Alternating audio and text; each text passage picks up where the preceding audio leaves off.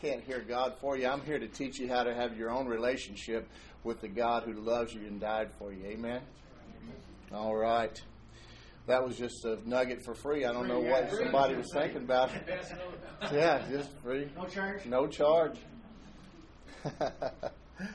oh, Lord, thank you for this day and for all of your love and mercy and grace. We we appreciate you and we love you and we thank you that you've taught us how to love by loving us so perfectly. Thank you for your word and for bringing us closer to you today and planting the seed of your word deep in our hearts that it might take root and bear fruit in our lives unto holiness. In Jesus' name, amen. What's your vision?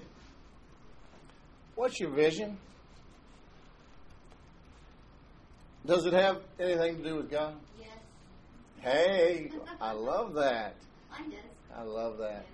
Listen, God loves you and and he the more you seek him about your life, the more he's going to give you things that he has for you to do, things he's written in his book for you to do before the beginning of time. And would you believe that I know a lot of people preach the sovereignty of God like every little thing that happened God wrote that and he planned it. That's not true. The graveyard's full of people who never spent one day in the will of God in their entire life. And that's sad. It's the richest place in the world is the graveyard. All the treasures that came with so many people buried with them. And like like uh, Dennis said, you know, I've never seen a hearse pulling a U-Haul, and that goes for all the all the gifts of grace that God has given us, our talents and abilities, our time, our love, our affection, our resources. He wants all of it. he wants you is the point because that's where your true happiness and peace and purpose is. And then there's nothing more powerful than God-given purpose. You know, Paul was in a uh, Paul, the Apostle Paul, who wrote over about half of the New Testament, I guess. He he went through terrible things in his life and ministry. One time, he was in a shipwreck, and uh, they were everything was about to be lost, and he he uh, probably was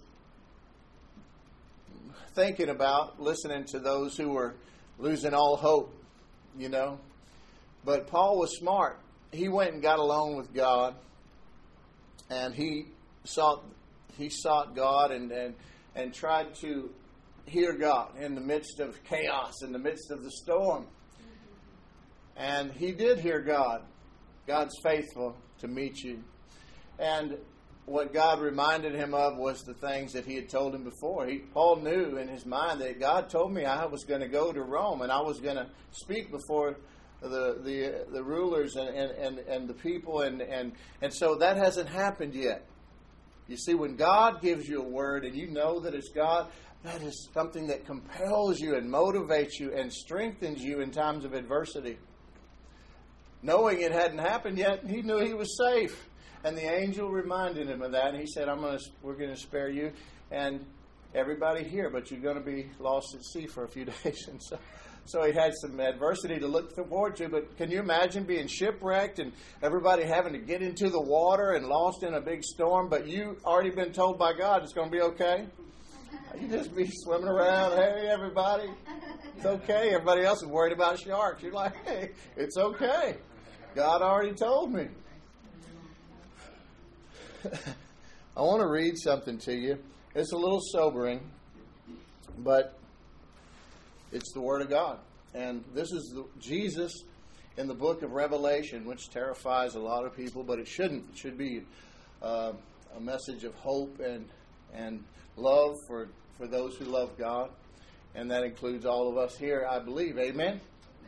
So, looking at the third chapter of Revelation, I'm just going to read from it today, and then I'm going to move into some other things. I'm going to I'm going to hit on three areas of the, the word today, and hopefully the Lord allowed me. I'll get get to it, um, being mindful of your your time as well. These uh, three churches I'm going to mention today that Jesus spoke a message to, and then we'll we'll go into it a little bit. To the angel of the church in Sardis, talking to the pastor. These are the words of him who holds the seven spirits of God and the seven stars, talking about Jesus. I know your deeds, he tells this church. You have a reputation of being alive, but you're dead.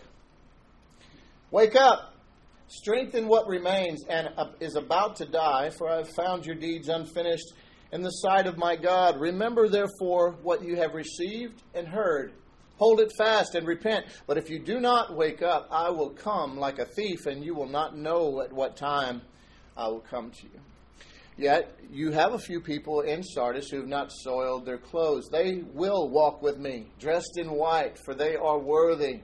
The one who is victorious will, like them, be dressed in white. I will never blot out the name of that person from the book of life, but will acknowledge that name before my Father and his angels. Whoever has ears, let them hear what the Spirit says to the churches. Then he goes on to speak to the church in Philadelphia. To the angel of the church in Philadelphia, these are the words of him who's holy and true, who holds the key of David. This is Jesus again. What he opens, no one can shut, and what he shuts, no one can open. I know your deeds. See, I have placed before you an open door that no one can shut. I know that you have little strength, yet you have kept my word and have not denied my name.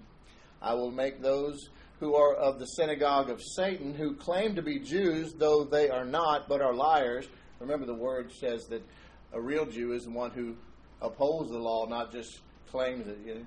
I will make them come and fall down at your feet and acknowledge that I have loved you.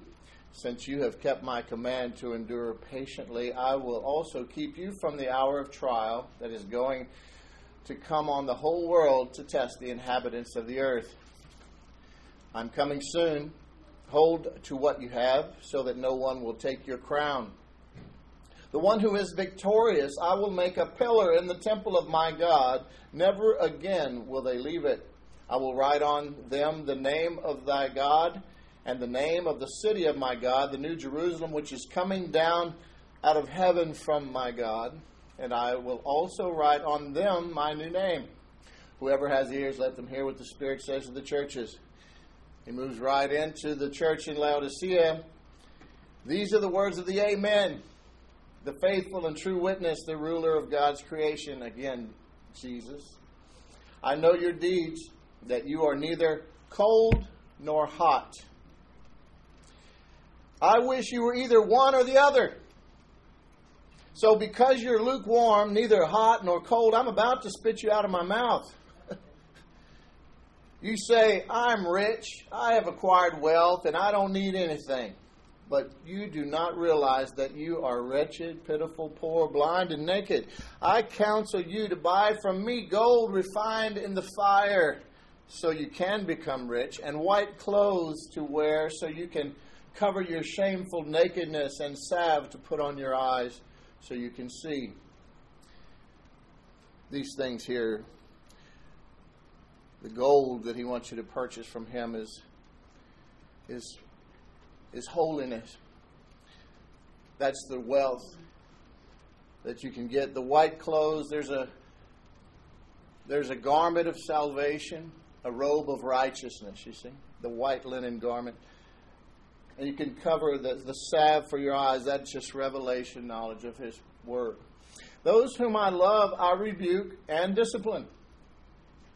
So be earnest and repent. Here I am. I stand at the door and knock. If anyone hears my voice and opens the door, I will come in and eat with that person and they with me. To the one who is victorious, I will give the right to sit with me on my throne, just as I was victorious and sat down with my Father on his throne. Whoever has ears to hear, let them hear what the Spirit says to the churches. It's a serious thing. It's a serious thing. This salvation that we've entered into. This is the only time that we get this this fraction of a a sliver of time that we here on this earth. This is the only time we get to do the work of God, to tell people about the Lord, to live in love and forgiveness and honor God. It's just a flicker. And when we get home, we don't have a chance to do it anymore. There's a there's a guy who had a dream. He had been flirting around with the world. He knew God, but he went his own way and kind of just really was enjoying life too much to get around to to God. And he just, you know, he was one of those we see him a lot these days. They call themselves the ones who are righteous and who walk in love and for, and uh, and mercy and uh, acceptance and tolerance, and really all the while they're claiming things that are evil as good, and it gets so skewed. And they just kind of say, "Hey, man, live and let live," and and they call that righteousness. You see.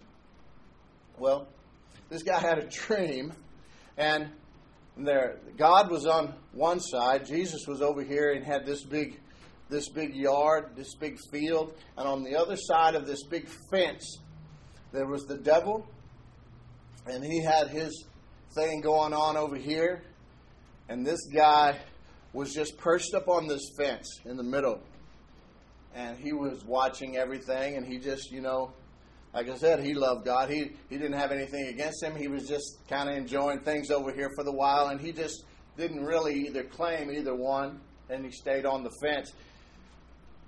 And then all that went away.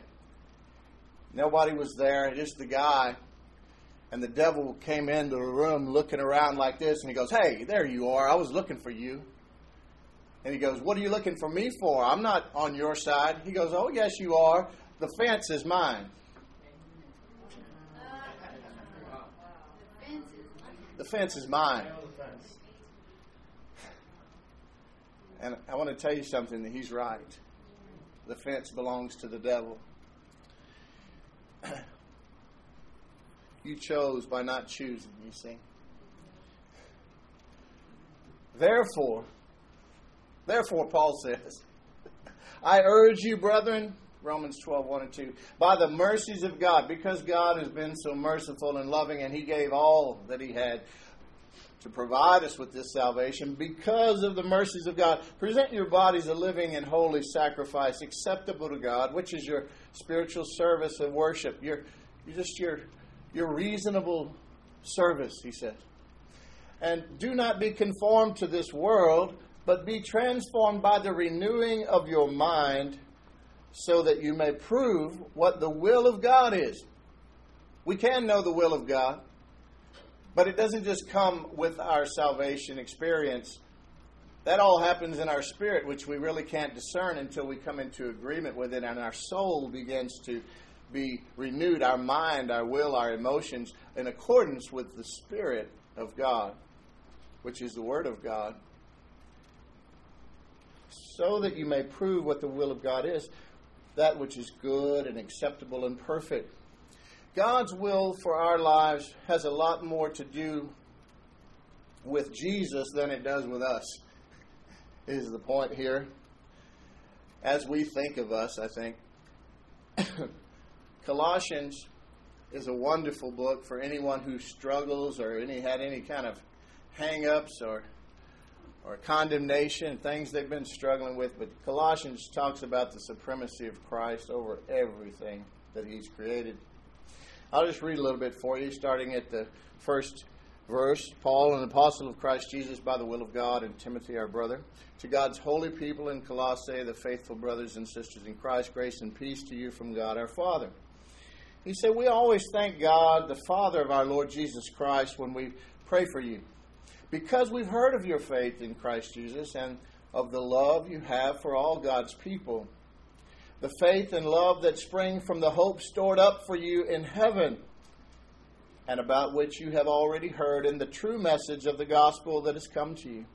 In the same way, the gospel is bearing fruit and growing throughout the whole world, just as it has been doing among you since the day you heard it and truly understood God's grace. You learned it from Epaphras, our dear fellow servant, who's a faithful minister of Christ on our behalf and who has told us of your love in the Spirit. For this reason, since the day we heard about you, we've not stopped praying for you. We continually ask God to fill you with the knowledge of His will through all the wisdom and understanding that the Spirit gives so that you may live a life worthy of the Lord and please Him in every way, bearing fruit in every good work, growing in the knowledge of God, being strengthened with all power according to His glorious might, so that you might have great endurance and patience, and giving thanks giving joyful thanks to the Father who has qualified you to share in the inheritance of his holy people in the kingdom of light. For he has rescued us from the dominion of darkness and brought us into the kingdom of the Son he loves, in whom we have redemption, the forgiveness of sin. Praise God. I pray this and thank God. I speak this blessing in prayer over each and every one of you that you might know the things that you do have in Christ. He goes on to say that Jesus, the Son, is the image of the invisible God, the firstborn over all creation. He is God. For in him all things were created things in heaven and on earth, visible and invisible, whether thrones or powers or rulers or authorities, all things that have been created have been created through him and for him. He is before all things, and in him all things hold together. And he is the head of the body, the church. He's the beginning and the firstborn from among the dead, so that in everything he might have the supremacy. For God was pleased to have all his fullness dwell in him, and through him to reconcile to himself all things, whether things on earth or things in heaven, by making peace through his blood shed on the cross. Once you were alienated from God and were enemies in your minds because of your evil behavior. But now he has reconciled you by Christ's physical body through death to present you holy in his sight, without blemish and free from accusation, if you continue in your faith, established and firm, and do not move from the hope held out in the gospel. This is the gospel that you heard and that has been proclaimed to every creature under heaven, and of which I, Paul, I will have become a servant. I'm going somewhere. Now, I rejoice in what I'm suffering for you, he said, and I fill up in my flesh what is still lacking in regard to Christ's afflictions for the sake of his body, which is the church. I have become its servant by the commission God gave me to present you the Word of God in its fullness. Here we go. The mystery that has been kept hidden for ages and generations, but is now disclosed to the Lord's people. He's saying God had a secret and now it's revealed to God's people. You want to know what it is? Isn't it amazing that God could have a secret for, for generations and millennium and people just wanting to know what it is, and now it's finally revealed, and here I am about to tell you.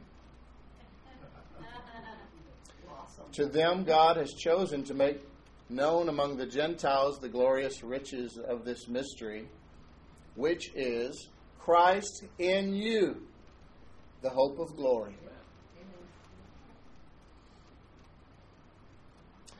He's the one we proclaim, admonishing and teaching everyone with all wisdom, so that we may present everyone fully mature in Christ.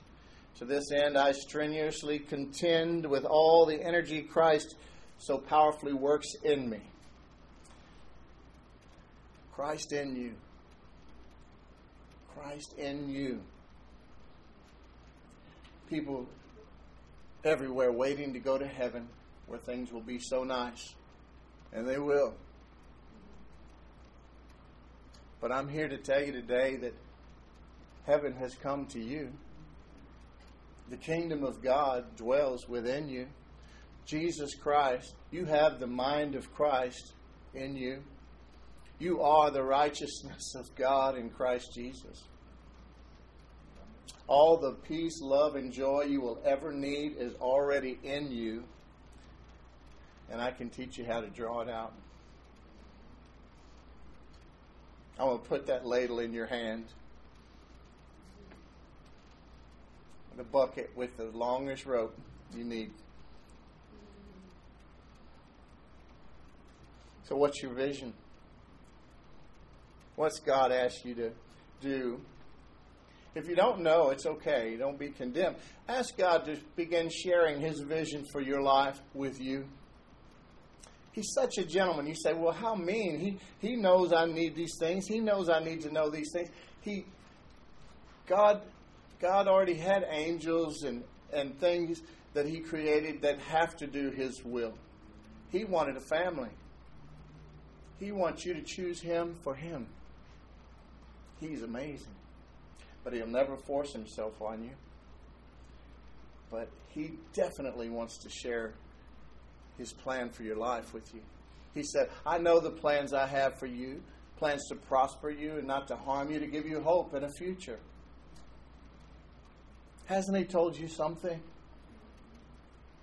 Something bigger than you? You might have dismissed. Uh, this is a little tip for you. You may dismiss something that God has told you. Is it recurring, though? Something just so crazy and outlandish, so big and wonderful that you're like, I could never he needs to give this one to the Trumps or somebody who can get it done. You know, I, I don't. I'm just me. You know, I. I'm thinking about getting a second part-time job. You know, that's not me. Yes, it is. That's the very kind of thing God will put into your heart. Something you know you can't do. That way, He gets all the glory. Discouragement is going to come to you in this life. I most of you know this, but I'm just going to remind you that discouragement is forever going to be before you. And when God tries to get something done through you, you'll be your biggest discourager, your flesh. But then he'll he'll use even those who love you the most. I mean, this is the devil's plan, not God's, but the devil will try to discourage you. Now, that doesn't mean that this person or people or friends or loved ones or even your spouse that you love and loves you the most doesn't mean they're of the devil. It just means that once in a while, when they're weak in their flesh, they think a thought is theirs and it was really the devil. and they'll discourage you from your dreams, your vision that God has for you. That's why it's important, especially for you men, to share your vision that God has given you with your wife and wives likewise. It's you, you need to be talking about the, the things that God puts in your heart, these wonderful dreams and visions, and, and so you're on the same page and that the enemy can't take them from you. But it's true. The devil, he'll use your own dog to bite you, to try to discourage you. Sorry, Tavana. See, we have a new puppy, and it bit her really bad. I mean, and uh, but Isaiah said, No weapon formed against you will prosper. Amen. And every tongue that rises against you, thou shalt condemn. Wait a minute now. A lot of people I hear say, No weapon formed against me shall prosper. But that's not the entire scripture. You have a part to play. It says, Every tongue that rises against you, you shall condemn. That means when something contrary to the Word of God or to the vision of God spoken over you, someone says it, I don't care who it is, you've got to reject it. Reject it. Amen. I, I don't receive that. Exactly. You're going to hurt some feelings. And some of you are probably more tactful than me, but hey, let the chips fall where they may. I'll go and pet them later, but I'm going to reject that lie immediately, especially if it deals with sickness or, you know, how do you, uh, if you have to watch a television program, you know, get U-verse like we have or something with the recordings on it. You got to fast forward through those commercials. They'll make you sick now if, you, if you're not sick already. The commercials are going to make you sick, telling you about the medicine designed to heal you. if you agree with all that stuff, just hearing it is enough to. You got to go and pray and rebuke all that for 30 minutes to get it out of your mind. that one was free too, Chris. The same power that raised Christ from the dead dwells in you. Do you know that? The same power that raised him from the dead. Really? How, how long have you ever focused on that? Meditated on that? Because, I mean, it's easy to read stuff really fast and it sounds great. Oh, yeah. But really? The same power that raised Christ from the dead lives in me. and it lives in you for purpose.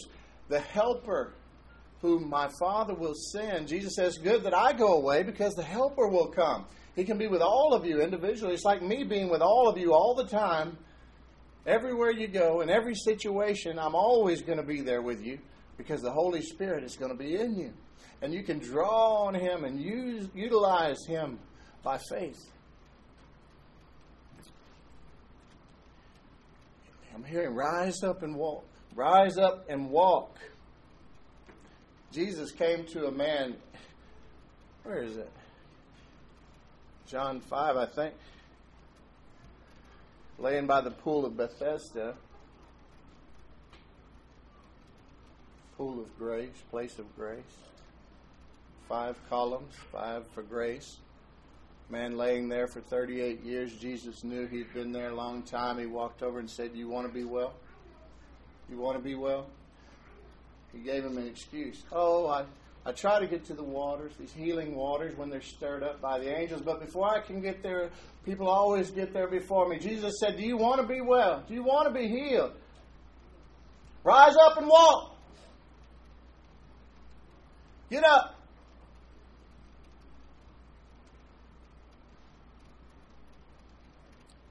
If any man be in Christ, he's a new creation. Old things have passed away. Behold, all things have become new. You are no longer of this world. Christ dwells in you. All the fullness of the Godhead.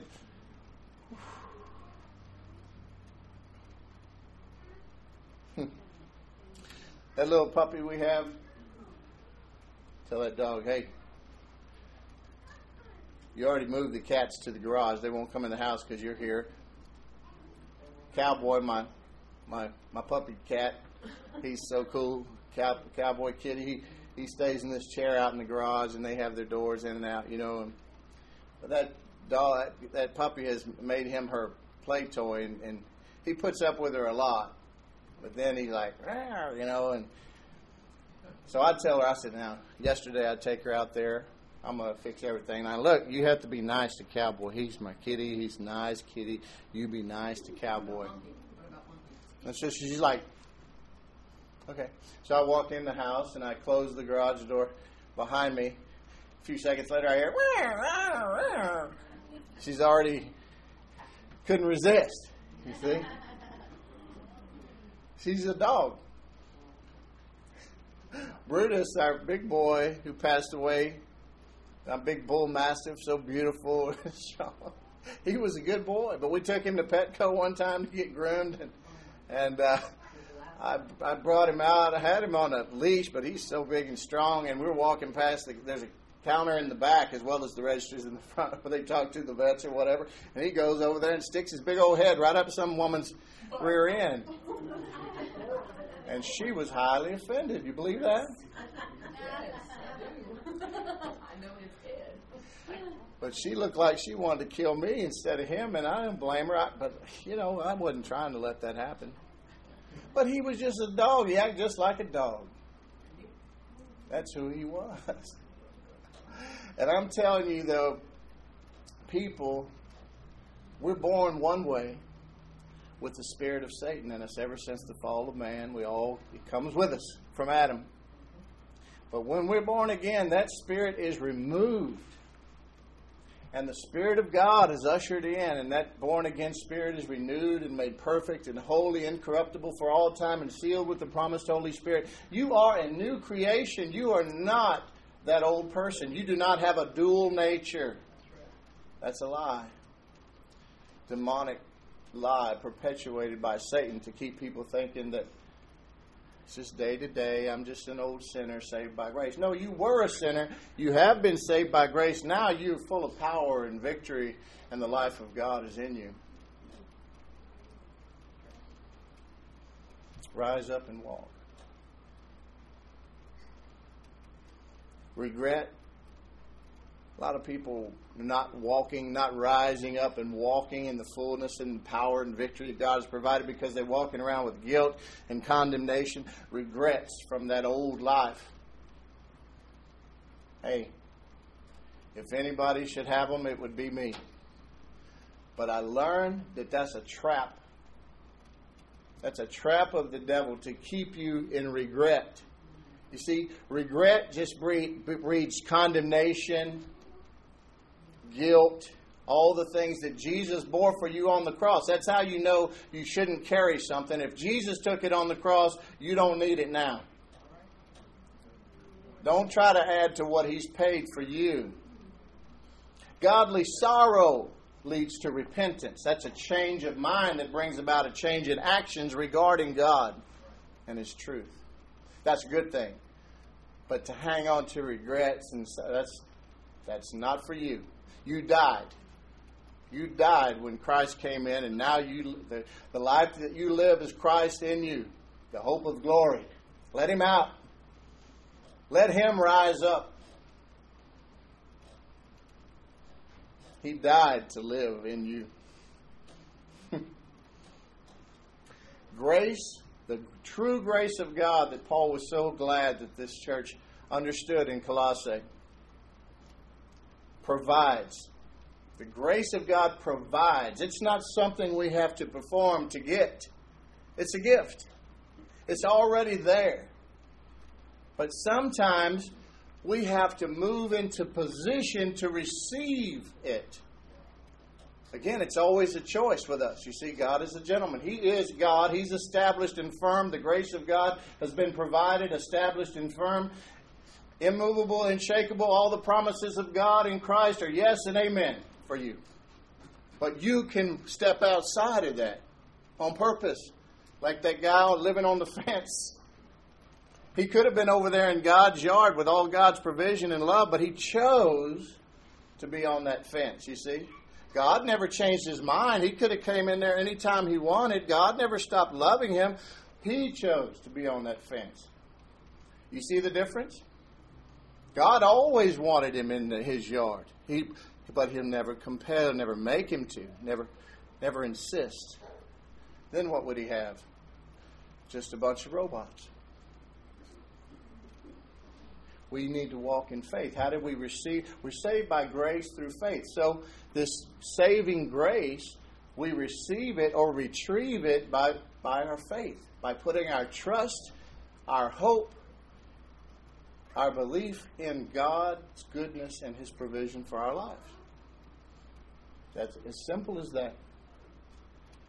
That means we're walking towards something that we believe, that we know by faith is there according to God's promises and faithfulness. But you can't always see the provision of God. Come on in, my brother, my sister. Good to see you, Billy. Listen, this is important. The grace of God is there for you. Everything, all things pertaining to this life and godliness, the provision for your health, your finances, your holiness, love, peace, all has been provided in its fullness, but you can't always see it in advance. That means by faith, in trusting God and His Word and His goodness for you, when you know He's told you a thing, you just have to head that direction sometimes without the provision that it's going to require along the way. And where is He going to provide it? Along the way. But until you step in that direction, no provision. It requires faith. The world says, well, if I see it, I'll believe it. God says, no, believe it and then you'll see it.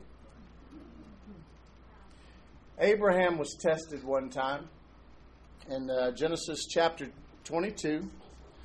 And this is a perfect example of what I'm talking about.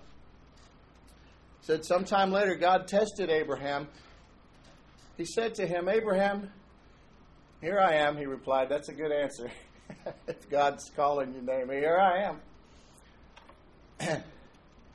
and God said, Take your son, your only son, whom you love, Isaac, and go to the region of Moriah. Sacrifice him there as a burnt offering on a mountain where I will show you. now that's tough. That's tough. God had promised him this child of promise, and, and he had to wait a long time. He was about 100 years old when he got Isaac.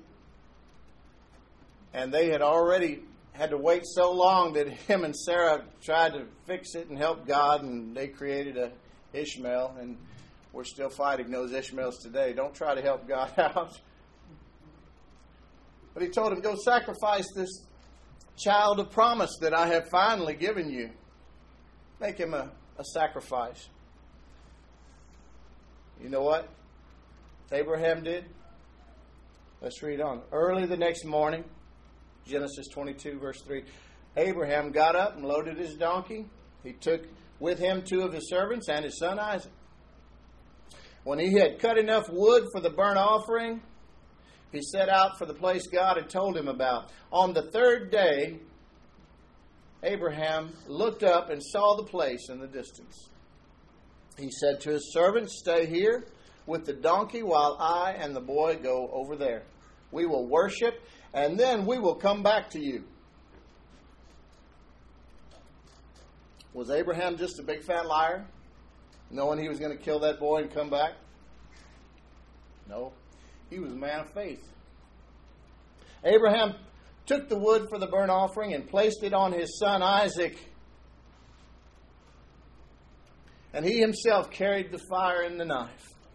As the two of them went on together, Isaac spoke up and said to his father, Abraham, Father, Yes, my son.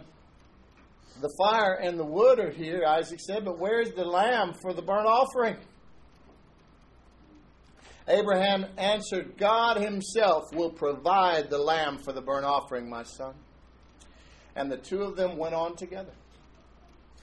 When they reached the place God had told him about, Abraham built an altar there and arranged the wood on it. He bound his son Isaac. He tied him up, laid him on the altar on top of the wood. Then he reached out his hand and took the knife to slay his son. But the angel of the Lord called out from heaven and said, Abraham, Abraham, here I am again. Do not lay a hand on the boy, he said. Don't do anything to him. Now I know that you fear God because you have not withheld from me your son, your only son.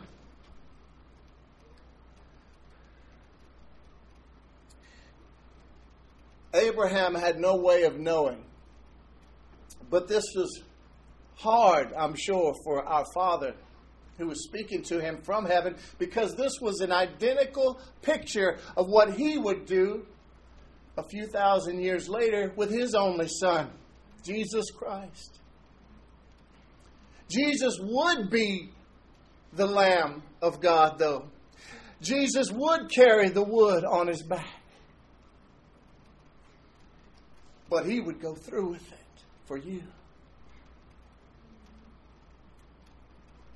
But this time, no. Don't hurt him now that I see that you love me and that you trust me. Abraham looked up, and there in the thicket, he saw a ram caught by its horns. A ram in the bush. He went over and took the ram and he sacrificed it as a burnt offering instead of his son. So Abraham called this place the Lord will provide. It. That's where we get the name Jehovah Jireh. And to this day it said, On the mountain of the Lord it will be provided. The angel of the Lord called to Abraham from heaven a second time and said, I swear by myself, declares the Lord, that because you have done this and have not withheld your son, your only son, I will surely bless you and make your descendants as numerous as the stars in the sky. That's you guys. And as the sand on the seashore, your descendants will take possession of the cities of their enemies. And through your offspring, all nations on earth will be blessed because you have obeyed me. From Abraham's obedience to the faith, you are blessed. Then Abraham returned to his servants, and they set off together for Beersheba. And Abraham stayed in Beersheba, the well of the oath, the well of the seven perfection. Stayed there in covenant with God. You see, Abraham, Abraham was coming up the side of that mountain, fully intent on doing whatever God had asked him to do. But I believe Abraham fully believed that even if he did destroy that boy, God would still bring him back. He trusted God that much. He knew that God had told him some things that hadn't taken place yet. He trusted God. God settled it. God said it. That settles it. What a wonderful place to live. If we could all just get there, it takes all the burden off of our backs. Jesus said, Come to me, all you who are burdened and heavy laden, I'll give you rest. I am gentle and humble of heart. Listen, sheep were never meant to carry packs on their back. The sooner we just learn to agree with God, the better off we'll be. He loves us and He has wonderful things in store for us.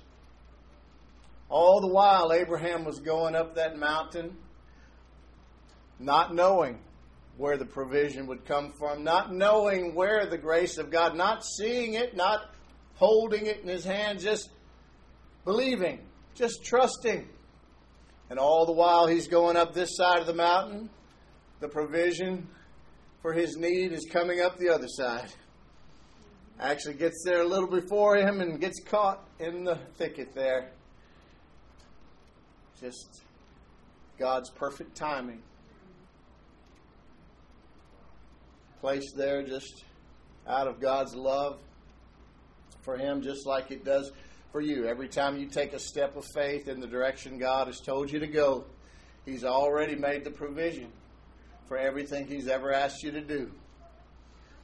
He's brought you here to this point, and if you had a book filled with all His faithfulness and His track record in your lives, it would overwhelm you if you just began to turn and read those pages. He's been faithful at times when you were definitely not, and times you didn't even you weren't even aware of it. He loves you so much. Abraham didn't see the provision until it was needed, but it was already provided, and so it is with you. Many of us have believed in the grace of God to the extent that we believe for the forgiveness of our sins. In that much grace, we have believed somewhat yet we still walk around with these regrets, this condemnation and guilt.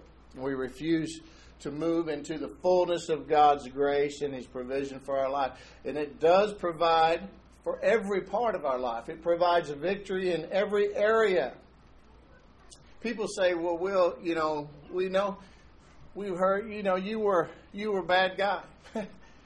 you were a bad guy, hell raiser, drinker, drugs, mean as a snake. And I was. They said, but you know, you just you came to God and then you just decided that you wanted to be good for Him. And let me tell you, it doesn't work like that. It doesn't work like that.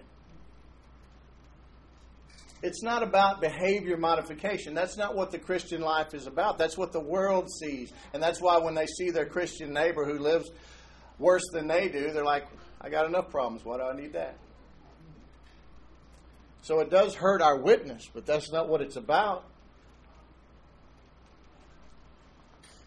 When the Lord saved me, He brought me into a beautiful relationship with Him. He began to reveal Himself to me, His love for me, and I craved His truth. I craved His truth. I craved His ways to know Him and to understand Him.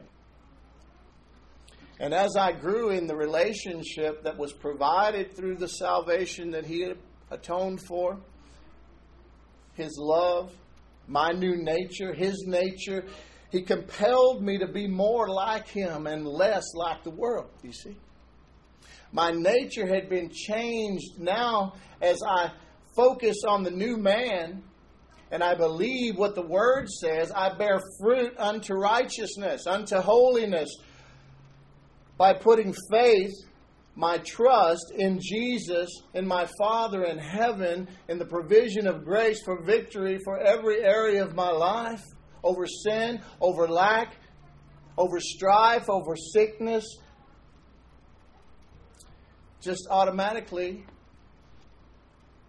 they begin to manifest. You see?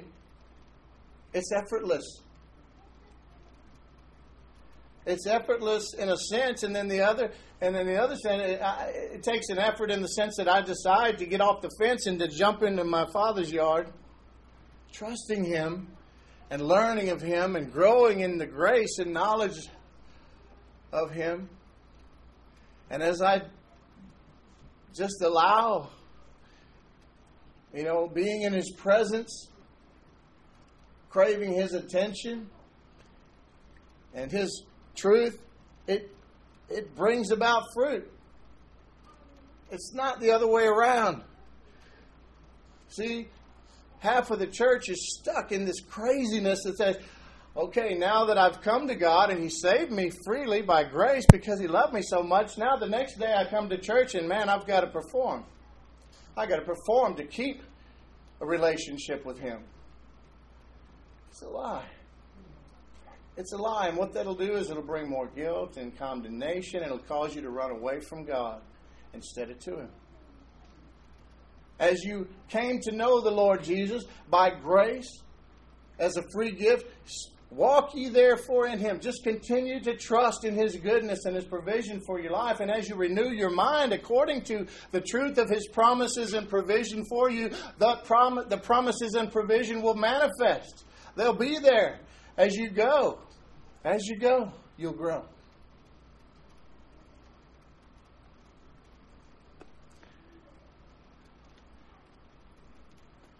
It's, it's, always a, it's always a terrible thing, this discussion of law and grace. It's so frustrating to people who actually understand the grace of God. And I understand that that's a, that's a privilege as well, because not a lot of people do. It's a hard thing. You can't, you're never going to learn it just by the logos, the, the words in this book. The Holy Spirit has to help you. God has to turn the lights on for you. But if you really crave it and you want to know His truth, He's so faithful to get it to you. I see it so clearly. But it's always frustrating to those who really understand His grace because it shouldn't even be a discussion. Because what the discussion is implying or saying is, how much do I have to do in order just to be okay? And it shouldn't even be a discussion.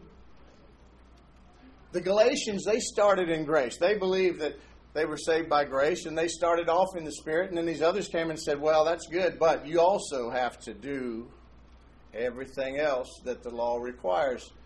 And Paul came in and said, You know what? If you think that, you've fallen from grace. you've frustrated the grace of God now, trying to add to what Jesus has done. Faith in God's grace will always produce corresponding actions unto holiness. But it's not because of the actions that you're saved. The actions are a byproduct of the wonderful relationship that you've entered into. It's just going to happen because it's who you are now. And as you learn to slam all the doors to the devil's inroads into your life, you're not going to agree with the author of that sin anymore. Why would you? He only wants to steal, kill, and destroy. We've come to serve the God of life and love and peace and victory.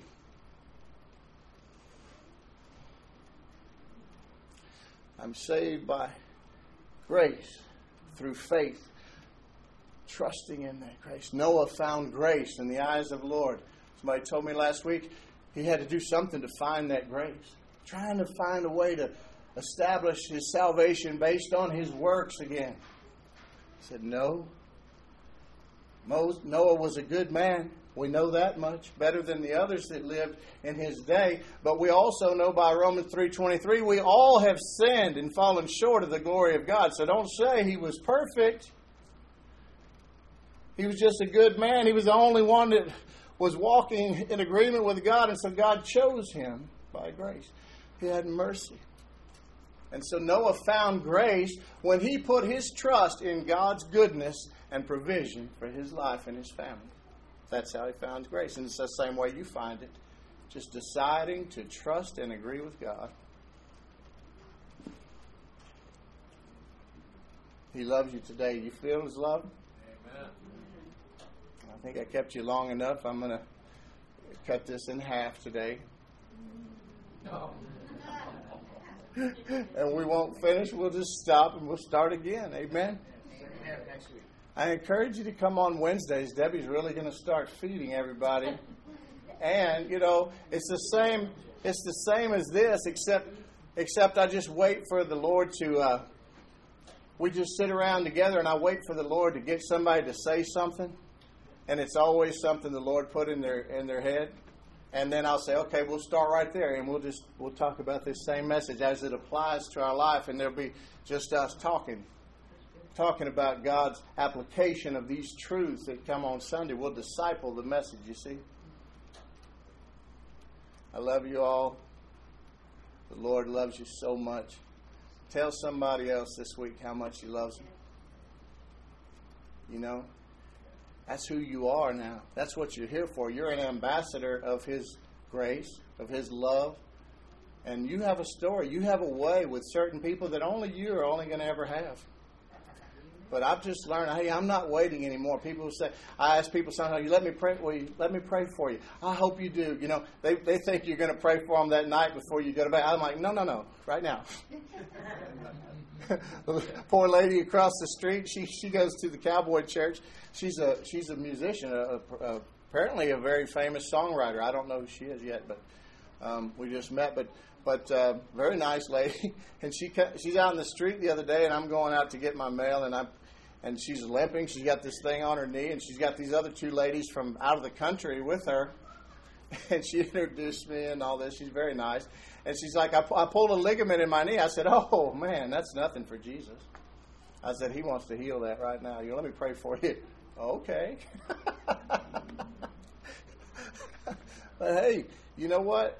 This is the day of our salvation. This is the day the Lord has made. Don't waste time get get after it. You know, don't be afraid to charge the gates of hell with a water pistol, because the provision is going to be there for you when you get to the gate. All right. Praise the Lord. God bless you all. Father, thank you for this day and for your precious word. I thank you for helping every one of us to hold on to these truths and apply them in our lives, to walk in greater victory as we trust in your grace for our lives. We love you, Lord, and we know how much you love us because your word tells us so. And the Holy Spirit in us confirms it. We thank you for your beautiful track record of faithfulness in our lives. And we want to be more faithful to you, Lord. And we're going to embark on that journey today. Start right where we are, forgetting the things in the past. And we thank you that we're going to focus on the new man in us, Christ in us, the hope of glory. And we're going to let you live through us, Lord Jesus. Your life was cut short here so that you could provide us with this victory. And now that you're at home with the Father, you're just asking to let your Spirit live through us. And we agree. We agree. Help us with this, Lord. Help us in our unbelief. Areas where we struggle just help us to draw on your grace for the victory that we need and that you've given us. We know that you're faithful to do it. We love you and we thank you for loving us, Lord. In Jesus' name, amen.